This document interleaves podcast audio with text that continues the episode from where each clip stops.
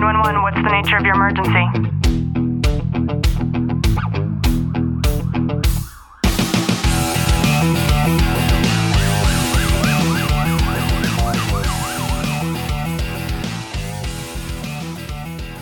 Welcome back to the Tactical Living Podcast. I'm your host, Ashley Wilton. And in today's episode, we're going to talk about killing stress before the stress kills you. So just sit back, relax, and enjoy today's content. I have been diving deep into a lot of the work by Dr. Joe Dispenza, and although I've read his book, Becoming Supernatural, I decided to revisit it, and this time I'm listening to it on Audible.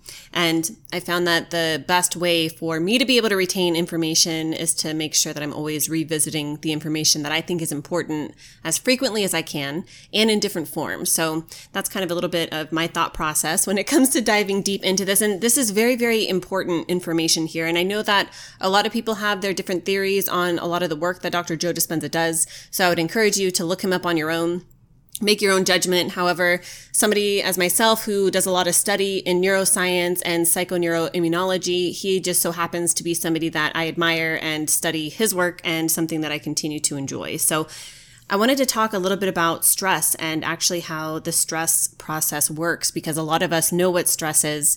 We experience stress in our lives, and yet we probably don't all have an understanding of exactly what's taking place on a biological level deep within us when we are experiencing stress. And this is important to understand because it'll help us to navigate ways that we can help to alleviate some of that stress and ultimately to live more fulfilled lives, live longer lives, and to not let the stress kill us. And I wanted to talk about about the, sympath- the sympathetic nervous system, and I'm going to explain as best as I can how the process plays out when we have a stressful event taking place in our lives. And when I say stressful event, sometimes what comes to mind might be something traumatic or something that is violent. And when I say stressful event, I want you to picture in your mind any type of stressor. So this could be something such as your spouse coming home and nagging you and that creates an upset. This could be something that a car decides to decides to cut you off and you get upset when you're driving on the road. Maybe your boss is an asshole.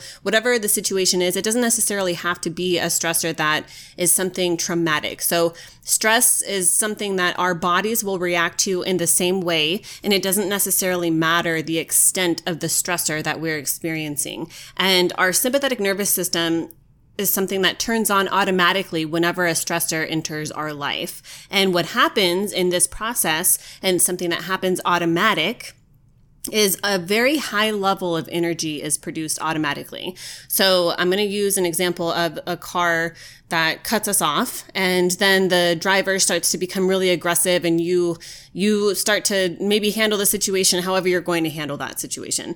And so after that high level of energy is produced, then we have resources within our bodies that automatically come into action. And some of those are our pupils will start to dilate instantly. Our heart and our respiratory rate will start to increase. And that's because we're trying to understand on a biological level, am I going to run, fight, or hide?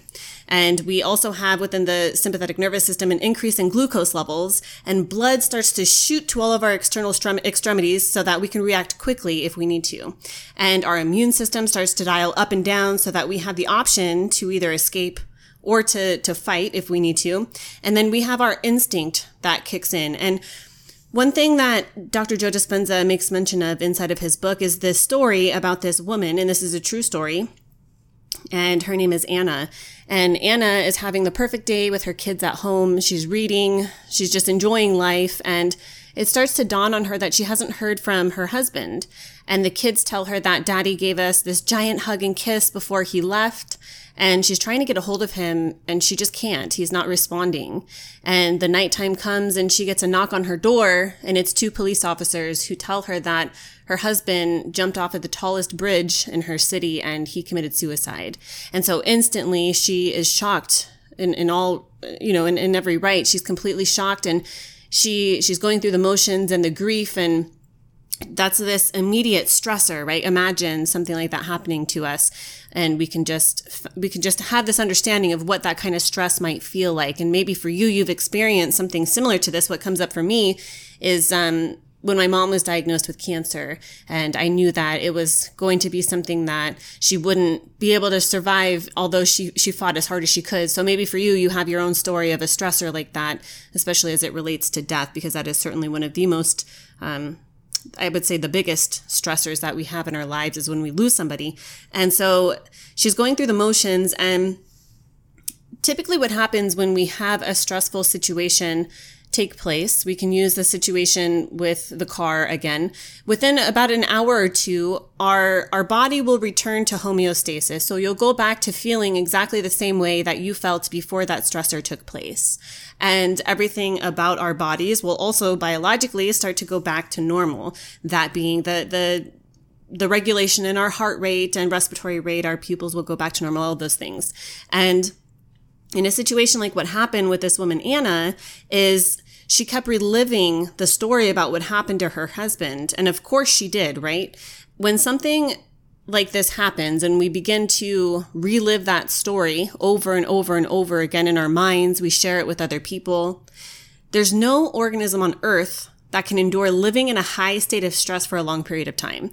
So imagine every time she opened up her thought process, every time that she shared her grief with somebody, whether she realized it or not, the sympathetic nervous system began to turn on again because her mind allowed her biology to go back to that place of those police officers knocking on the door. She starts to go through the, the motions of the stories. Imagine a story that we might tell ourselves surrounding a, a situation like that. Maybe some shame, maybe some guilt, confusion, some, some hurt, all of the things. So she kept revisiting this over and over and over again.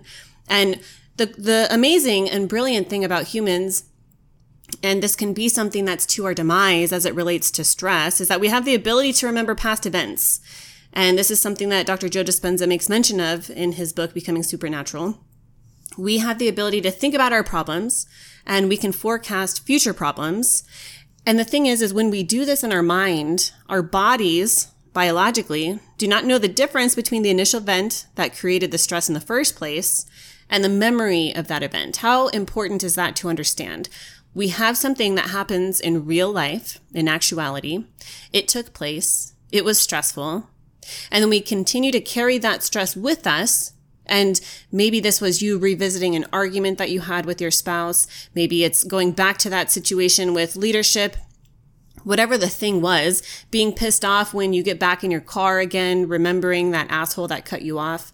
And our bodies don't understand the difference between when that event took place and what's happening in our minds when we're revisiting the memory. And when we have the future projection of things, maybe for Anna, it would be something like a fear of, of getting into another relationship later on in life because of something like that, this potentially happening and then losing, losing her loved one again. And when we continue to replay these things over and over in our minds, what's happening is that sympathetic nervous system, it remains on and maybe it's only off for a short period of time when it should be off for an extended period of time. And I want you to think for a moment about all of the times when we not only have that that initial stressor but all the other stressors that we have going on in our lives. And one that comes to mind that i know we all contend with is when we go onto social media and we see something that we don't like. We don't realize it but something happens to us biologically. I can guarantee you that it does to some extent. Anytime that we see somebody post something or we read a meme or whatever the thing is that we are in disagreement with. And you understand that you have a disagreement because something in your body is turning on and telling you that you don't agree with that. And that's inadvertently creating these stressors in our lives. So what do we do? How do we manage this sympathetic nervous system. Um, I think that it's important for us to realize how the sympathetic nervous system even operates. That way, when we're in the moment of a stressor, we can start to identify, we can understand when these things are happening. We don't have control over them happening to us, right? We can't tell our heart rate to increase. We can't tell our pupils to start to dilate. However, we can understand in the moment if we know this information when it's happening. We know when our heart rate speeds up. We know when our breathing starts to increase. Maybe you feel the palms of your hands start to get sweaty. And I think that by identifying that, you can start to create these patterns in your mind of when that starts to take place. And I think that's very, very important because I know for me, and maybe this is the same for you, there are probably people in your life that turn on your sympathetic nervous system without your control. And essentially they're taking control over your biology. So why on earth would we ever give that away to somebody else? And typically, these types of reactions will happen because of something that is external to us. It is in our external environment. However, we have the ability, as I said, to be able to control that on an internal level because I told you when you're creating this memory, when you're thinking about a future event or a past event, our bodies do not know the difference between the two. So our bodies are going to react in kind depending on what's going on up here. And I'm pointing to my head. And that's, that's very vital information. One thing that's helped me a great deal is to be able to sit down and really have time for myself when I do my meditations. And meditation is something I've practiced for many years now. And I'm starting to up level, right? My meditations would typically last 15 to 30 minutes. And I'm starting a new process where it's anywhere from 80 to 90 minutes every single day. That takes commitment, that takes discipline. And I'm not suggesting that that's something that you have to do in order to help to create a better place of homeostasis within However, I would encourage you to try to seek out modalities that allow you to calm your mind.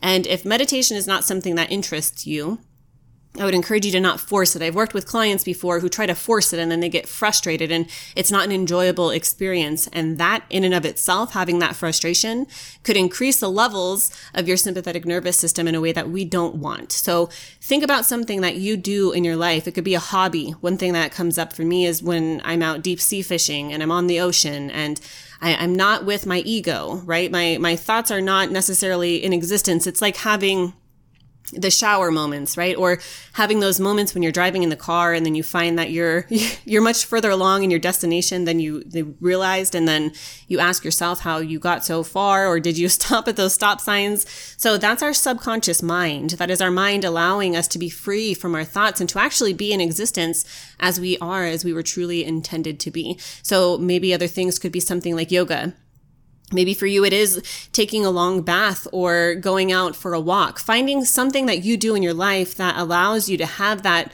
that serene and calm experience. And only you know what does that for you better than anybody else. And it's important for us to not think that we need to to buy into the rhetoric of what everybody says we need to do in order to calm our minds. I think that's very important because I made mention of meditation because that's what works for me. And I know that society says that like that's the number one way to calm your mind. However, I think that there are other methods, other ways for us to be able to do this that are more beneficial and more useful for us and something that's more long term and consistent, something that we will regularly do. And I encourage you to think today what that thing is for yourself and to have a daily practice a daily practice. Maybe for you it's drawing and you decide to sit down at a table and for 30 minutes you're going to time yourself every single day and you're going to draw and you're going to allow yourself to just be free from your thoughts of every day and to calm your biology in a way that is truly a gift to you because it's impossible for us to truly live our day to day without the threat, at least, of some stressors coming into our lives. However, we owe it to ourselves to be able to alleviate that and to wash ourselves clean of that as best as possible. And the way for us to do that is to find the ways that calm our mind, that allow us to live in our truest potential, free from stress, and ultimately to live more healthy and longer lives. So thank you so much for spending this morning with me. Morning if you're listening to it in the morning. If not, wherever you are in this world, whatever time it is, know that I am sending you a long, tight hug from my home to yours. And if you've gotten any value out of this episode, please do me a favor, drop a review, subscribe down below, and I will see you on the next one.